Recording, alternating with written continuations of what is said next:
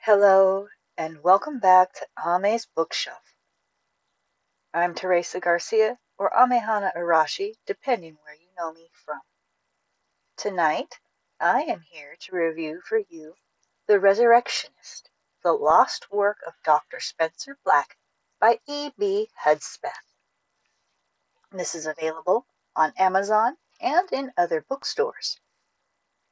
Now, I'm giving this a five star rating and I am rating it as PG 13. I greatly enjoyed the writing and the story, but I do feel that parts of it are something that you should not let young children read. Not that I expect any young children to actually grab a hold of this, but if you've got a copy in your bookshelf, you never know.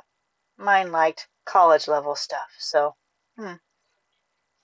Anyway, the Resurrectionist by E. B. Hudspeth I came across on Amazon through one of their routine mailings. It may have been their first week program, but I no longer remember. I finally got to finish this two part book and was very impressed.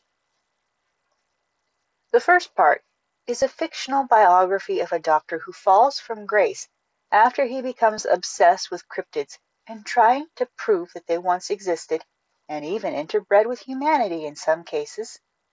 The second part of the book is his detailed anthropological and anatomical bestiary. I have to applaud the author. The biography is engaging and believable. We get to ride along as the madness takes over Dr. Black's life and experience the havoc it causes in his family. I found it exceptionally poignant that he experiences the loss of his wife twice and the lengths he went to in attempting to save her each time we are left with the revelation that one of his children is crazed as well, and that the bestiary and notes may, or may not, have fallen into his offspring's hands, despite his terror of what may happen if that were to happen. If they do a second book and follow that young man, I would be just as interested to read that as well. The second part of the book is also well done. I read this on my phone but to really appreciate the level of the bone and muscle studies, I will have to open it again on my Kindle or a tablet or my laptop.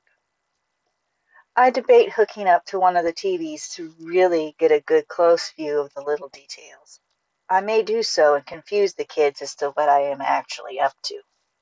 It is not an extensive bestiary, but it does cover mermaids, satyrs, harpies, and a few other such creatures. Anyone that is a fan of cryptids, anatomy, or taxidermy will likely find this section fascinating. I highly recommend this book, especially to those like myself who love cryptids and the possibility of other species mingling unknown with our own. Those that enjoy the skin deep comic may also find this interesting. Until next time, I'm Teresa Garcia, and this is Ame's Bookshelf. Happy reading. Thank you.